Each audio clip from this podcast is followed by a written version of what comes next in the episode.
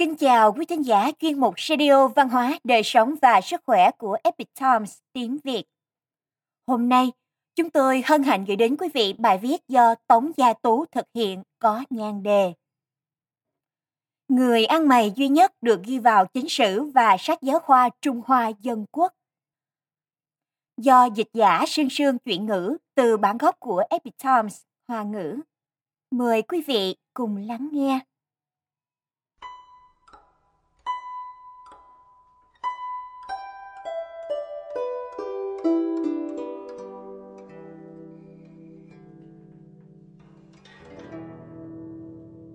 Thuở thiếu thời cơ cực nhưng vô cùng hiếu thảo. Ngày 5 tháng 12 năm 1838, tức ngày 19 tháng 10 năm đạo Quang thứ 18, Vũ Huấn được sinh ra trong một gia đình nghèo ở Tây Vũ, Gia Trang, thị trấn Liễu Lâm, hương Tây Bắc, huyện Đường Ấp, tỉnh Sơn Đông. Vũ Huấn có hai người anh, một người tên là Vũ Khiêm một người tên là Vũ Nhượng. Vũ Huấn xếp thứ bảy trong hàng thúc bá huynh đệ, nên có nhũ danh là Vũ Thất. Về sau, Vũ Huấn thành khất để xây dựng nhà nghĩa học, được triều đình nhà Thanh ban thưởng. Do đó, ông được ban cho tên là Huấn, lấy ý từ Hủy Huấn Vu Thế, tức là để lại lời dạy bảo cho đời. Từ nhỏ, Vũ Huấn đã bộc lộ thiên tính thiện lương vô tư. Tuổi còn nhỏ nhưng đã vô cùng hiếu thuận với mẫu thân. Lúc ba bốn tuổi, ông từng đem bánh bao của mình đưa tới miệng mẫu thân. Sau đó nghiêng đầu, yên lặng không nói gì. Mẫu thân rơi lệ, ôm ông vào lòng, triều mến, nói, con à, nhà chúng ta nghèo, không cho con một số mệnh tốt nhưng lại cho con một tấm lòng thiện Vụ Huấn 7 tuổi thì mất cha, phải cùng mẹ đi hành khất qua ngày. Xin được cơm canh, ông thường mời mẫu thân dùng trước. Xin được tiền lẻ, Vụ Huấn liền tích góp lại, mua một phần thức ăn thật ngon, tận tay bưng đến trước mặt mẫu thân, có khi ở nơi xa hai, ba mươi dặm Dẫu đêm hôm, ông đều chạy về phụng dưỡng mẹ già. Phẩm chất hiếu thuận hiền đức của Vũ Huấn khiến người đời sau vô cùng kính ngưỡng. Sau khi Vũ Huấn qua đời, tri huyện huyện Đường Ấp là Kim Lâm ca ngợi nói Thiện sĩ này bản tính vô cùng hiếu thảo. Một lần trong đám người hành khất, Vũ Huấn vô ý dẫm lên một quyển sách cũ rách trên bìa cuốn sách đó có in mấy chữ Tam Tự Kinh. Vũ Huấn vội vàng đưa bàn tay nhỏ nhặt cuốn sách lên, hỏi mẫu thân trên đó viết gì. Mẫu thân ông lắc đầu, bởi bà cũng không biết chữ. Vũ Huấn lặng lẽ giấu cuốn sách đi. Lại có một lần, trong khi hành khất, Vũ Huấn đi qua một trường tư thục Tiếng đọc sách lanh lảnh khiến cậu không khỏi dừng chân quan sát. Hôm đó Vũ Huấn cứ thế, quên mất việc đi xin cơm. Cậu bé Vũ Huấn quần áo rách rưới, cơm không đủ ăn, nhưng vô cùng khát khao đọc sách. Tuy vậy, vì gia cảnh nghèo khó, nên nhiều lần cậu bị thầy đồ trường tư thục chặn từ ngoài cửa. Năm 15-16 tuổi, Vũ Huấn đến làm thuê cho nhà Trương Biến Kinh, một người họ hàng ở Tiết Điếm, huyện Quán Đào xa xôi. Vũ Huấn rất cần cù chăm chỉ, việc bẩn thỉu vất vả gì cũng làm. Cho heo ăn, chăm sóc vườn cây, một nắng hai sương từ sớm đến tối, cậu đều nhẫn nhục chịu khó. Dù vậy đã mấy năm trôi qua, lão Trường vẫn không trả cho cậu một đồng tiền lương nào. Ông ta làm một cuốn sổ sách giả, lừa được vụ huấn vốn không biết chữ. Nguồn gốc của nghĩa học chứng Lưu Tử Chu, một học trò của Sùng Hiền Nghĩa Thục, ghi chép Vũ Huấn sau khi bị Trương Biến Chinh lừa gạt, từng ngủ say ba ngày, không ăn, không nói. Sau khi tỉnh lại, ông chạy khắp nơi suốt ba ngày, tự gọi mình là nghĩa học chứng. Sau này trên khế ước mua đất, ông đều ký ba chữ nghĩa học chứng. Năm quan tự thứ 14, trong biểu văn xin thưởng bẩm trình thử huyện đường ấp, Dương Phụ Thường viết rằng Vũ Huấn Thuở nhỏ lòng đã yêu thích nghĩa học, cho nên tự lấy tên là Nghĩa học chứng. Người khác theo đó mà gọi như vậy. Lấy việc xây dựng nghĩa học giúp đời cứu người là ước mơ và nguyện vọng cả đời của Vũ Huấn. Đến mức nhớ mãi không quên, dường như thật sự là mắc chứng nghĩa học vậy. Sự thật sau này chứng minh, tinh thần nghĩa học của Vũ Huấn đã mở ra kỳ tích trong lịch sử giáo dục bình dân của Trung Quốc. Hậu nhân đã dành sự khen ngợi lớn lao đối với việc nghĩa muôn đời, đại nhẫn khổ hạnh, vô tư cống hiến của ông. Hành khất chấn hưng giáo dục, cả đời không màng niềm vui riêng.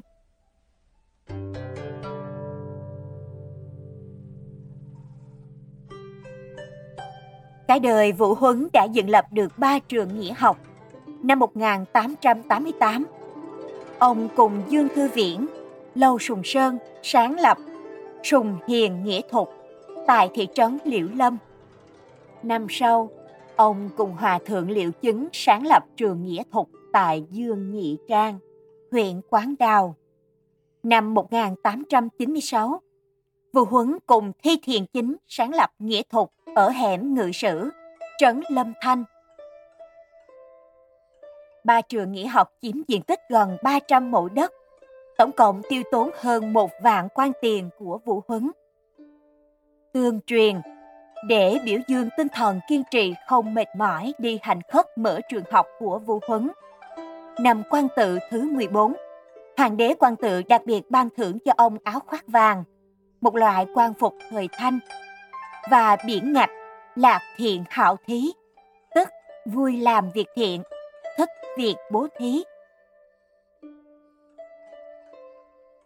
Cho dù là trong dân gian hay chính sử, đều lưu truyền rất nhiều sự tích hành khất để chấn hưng giáo dục, cảm động lòng người của Vũ Huấn. Giống như một vị tăng khổ hạnh, ông chỉ ăn đồ ăn loại kém nhất, chưa bao giờ mong muốn an nhàn. Ông nghĩ cách đem quần áo, đồ vật và thức ăn xin được còn tương đối tốt đổi thành tiền mặt. Vũ Huấn thường xuyên vừa ăn vừa hát. Ăn đồ tạp có thể xem là cơm, tiết kiệm tiền xây nghĩa học viện. Vì để tích lũy tiền xây trường học, Vũ Huấn biểu diễn các tiết mục tạp kỹ như dùi đâm vào thân, dao chém đầu, khiên đỉnh lớn, vân vân, mãi nghệ kiếm sống.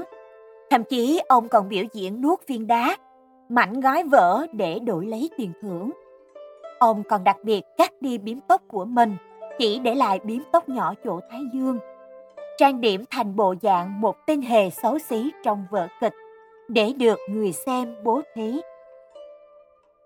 Ba ngày đi ăn xin, buổi tối ông cũng không nhàn rỗi.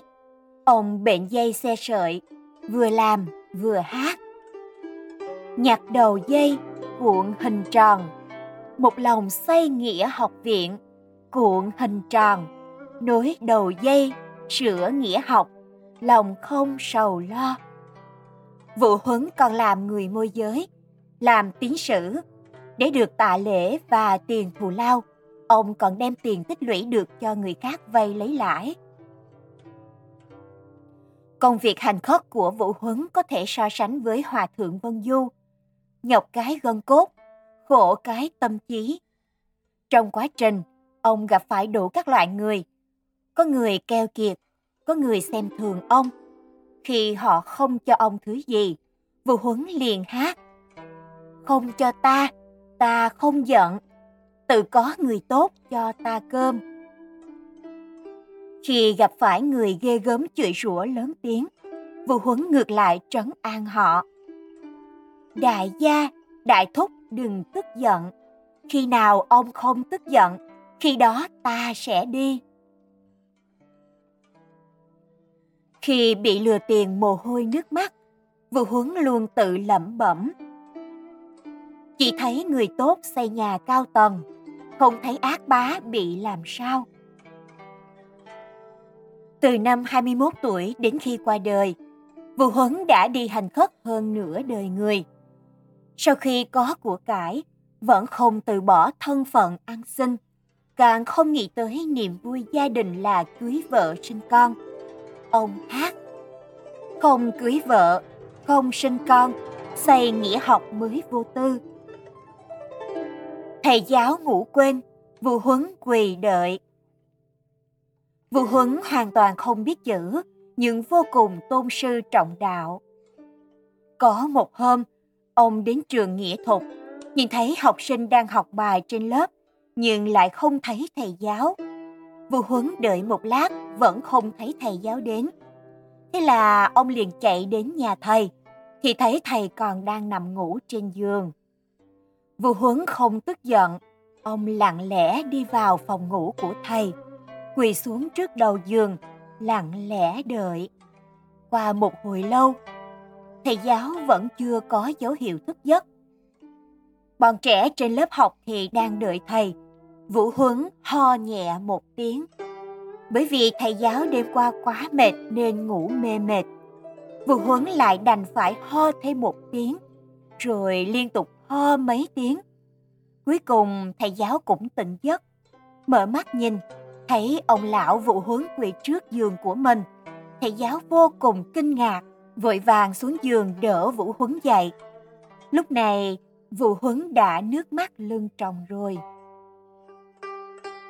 Thầy giáo cảm thấy hổ thẹn, vội vàng nói Hổ thẹn, hổ thẹn, thật là có lỗi, có lỗi. Vũ Huấn lau nước mắt, nói Không sao, không sao, biết là tốt rồi, biết là tốt rồi. Đọc sách không dễ, dạy học cũng không dễ, tôi đây thi lễ với thầy. Thầy giáo lập tức đứng dậy, đi đến lớp học. Bên trong trường học lại vang lên tiếng thầy dạy học lúc trầm lúc bổng. Vũ Huấn lặng lẽ rời đi, từ xa vọng lại tiếng hát của ông. Thầy giáo đi ngủ, học sinh nhốn nháo. Ta đến quỳ cầu, xong hết mọi chuyện.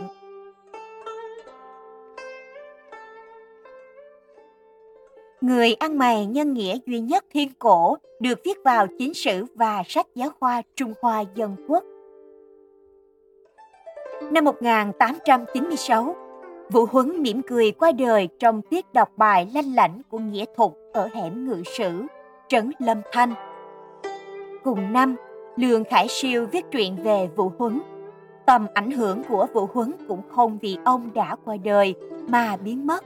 Ngược lại, võ công nghĩa tích, nải đại hiển vu thế.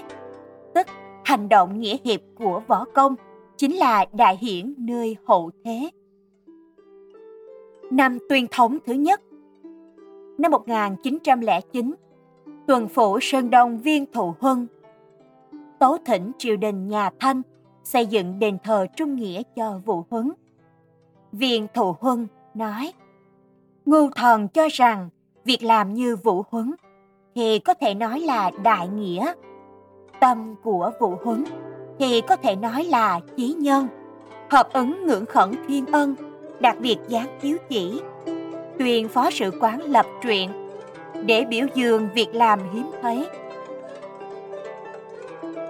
Không lâu sau, sự tích về vụ Huấn được quốc sự quán xếp vào truyện hiếu nghĩa. Thanh Sử Cảo, Bộ Tư liệu lịch sử về thời nhà Thanh, đã dành sự tán dương rất lớn đối với các việc làm nghĩa hiệp của vụ Huấn như hiếu thuận với mẫu thân, tôn kính thầy giáo, hành khất mở trường, cứu nghèo giúp khó, vân vân. Một người ăn xin nghĩa khí trong nhân gian với phẩm cách cao thượng, vượt qua tư lời của bản thân, chú trọng giáo dục mở trường dạy học, lập chí không thoái lui mà được viết vào chính sử. Vũ Huấn là người duy nhất. Năm 1934, Chính phủ quốc dân Trung Hoa Dân Quốc khởi xướng hoạt động kỷ niệm 97 năm ngày sinh của Vũ Huấn. Những nhân sĩ trong các giới quân sự, chính trị và văn hóa như Tượng Giới Thạch, Đới Quý Đào, Phùng Ngọc Tường, Đoàn Kỳ Thụy, Thái Nguyên Bồi, Úc Đạt Phu, vân vân đã tôn kính kỷ niệm Vũ Huấn, đem tượng Vũ Huấn và tượng Khổng Tử thờ cùng một chỗ, đội lên cho ông vòng hào quang của thánh nhân. Tổng thống Trung Hoa Dân Quốc Tượng Giới Thạch đã đề tựa cho cuốn Vũ Huấn Tiên Sinh truyện tán, ca ngợi tinh thần của Vũ Huấn, lấy sức lực của người hành khất mà sáng lập nên sự nghiệp thành đức đạt tài lấy thân của người không được học hành mà để lại ân trạch cho thuộc nhân thọ thế. Năm 1945, Trung Khánh tổ chức hoạt động kỷ niệm 107 năm ngày sinh của Vũ Huấn. Tờ Tân Hoa Nhật Báo, Trung ương Nhật Báo, Văn Hối Báo, Đại Công Báo, vân vân đã công bố nhiều bài viết kỷ niệm của các nhân vật nổi tiếng trong xã hội. Tháng 12 năm 1945, nhà giáo dục Đào Hành Tri đã viết Vũ Huấn Tụng, ca ngợi ông. Triều triều mộ mộ, khoái khoái lạc lạc, nhất sinh đáo lão, tứ xứ bôn ba, vi liệu khổ hài, cam vi lạc đà, chữ nhân hữu ích, ngưu mã giả tố, công vô kháo bối, bằng hữu vô đa, vị thụ giáo dục, trạng nguyên cái quá đương chúng quỷ cầu ngoạn thạch chuyển đà bất trí gia sản bất khứ thủ bà vì trứ nhất kiện đại sự lai. Hưng học hưng học hưng học. Diễn nghĩa sớm sớm chiều chiều, khoái khoái lạc lạc cả đời đến già, bôn ba tứ xứ. Vì những trẻ khổ, nguyện làm lạc đà, có ích cho người, trâu ngựa cũng làm. Không có chỗ dựa, bằng hữu không nhiều, chưa được giáo dục, tài giỏi áp đảo, quỳ trước mọi người, vững vàng cầm lái, không cần gia sản không muốn lấy vợ vì một đại sự chấn hưng giáo dục chấn hưng giáo dục chấn hưng giáo dục trong thời kỳ dân quốc, Vũ Huấn trở thành nhân vật nổi tiếng trong sách giáo khoa dân quốc, nhà nhà đều biết. Bộ phim đầu tiên bị Đảng Cộng sản Trung Quốc cấm, Vũ Huấn truyện.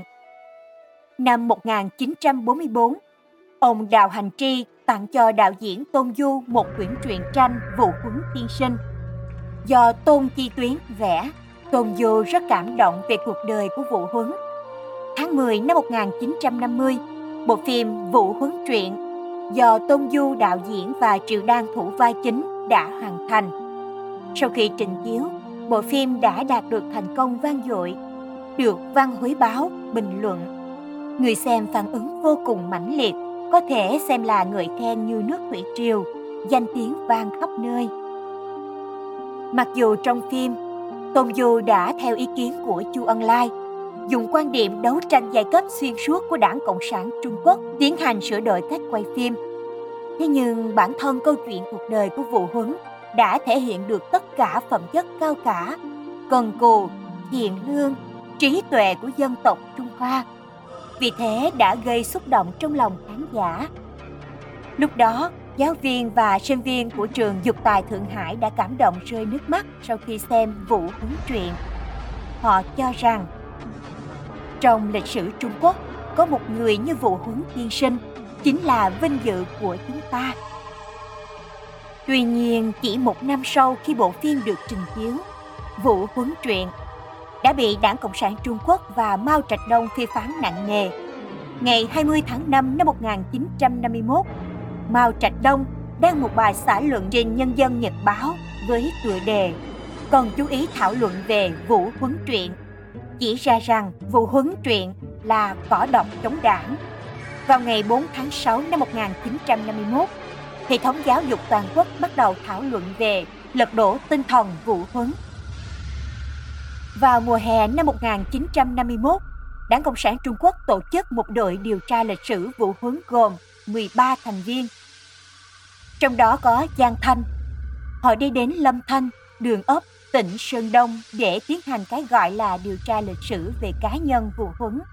Từ ngày 23 đến ngày 28 tháng 7 năm 1951, tờ Nhân dân Nhật Báo đăng bài ghi chép điều tra lịch sử vụ huấn. Liên tục trong 6 ngày liền, các bài viết đưa ra kết luận hoang đường, cho rằng vụ huấn là đại lưu manh, đại chủ nợ và đại địa chủ phục vụ chính quyền phản động. Do bị Đảng Cộng sản Trung Quốc và Mao Trạch Đông phê phán, bộ phim Vũ Huấn Truyện trở thành bộ phim đầu tiên bị cấm sau khi Đảng Cộng sản Trung Quốc thiết lập chính quyền. Hơn 40 thành viên đoàn làm phim, trong đó có Tôn Du và Triệu Đan bị đả kích hoặc liên lụy.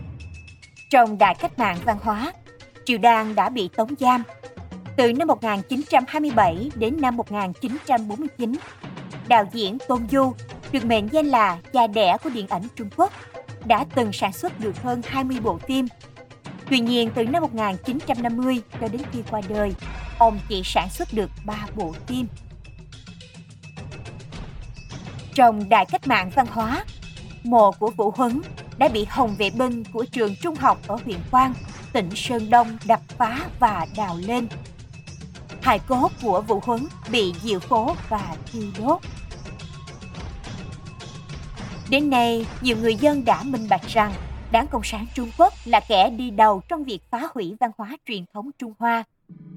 Năm đó, thông qua việc phê phán bộ phim Vũ Huấn Truyện, Mao Trạch Đông đã khai màn cho cuộc cải tạo tư tưởng đối với các phần tử trí thức. Bản chất và ác đấu của Đảng Cộng sản Trung Quốc là hoàn toàn đối lập với tinh thần vụ huấn, vốn mang đầy đủ nội hàm văn hóa truyền thống. Đảng Cộng sản Trung Quốc bôi nhọ, phỉ bán vụ huấn. Mục đích chính là muốn phá hoại văn hóa truyền thống. Quý thính giả thân mến, chuyên mục Radio Văn hóa, Đời sống và Sức khỏe của Epic Times tiếng Việt đến đây là hết. Để đọc các bài viết khác của chúng tôi, quý vị có thể truy cập vào trang web epictimesviet.com. Cảm ơn quý vị đã lắng nghe, quan tâm và ghi danh theo dõi kênh. Mến chào tạm biệt và hẹn gặp lại quý vị trong chương trình lần sau. Kính chúc mọi điều bình an và tốt lành tới quý vị cùng người thân.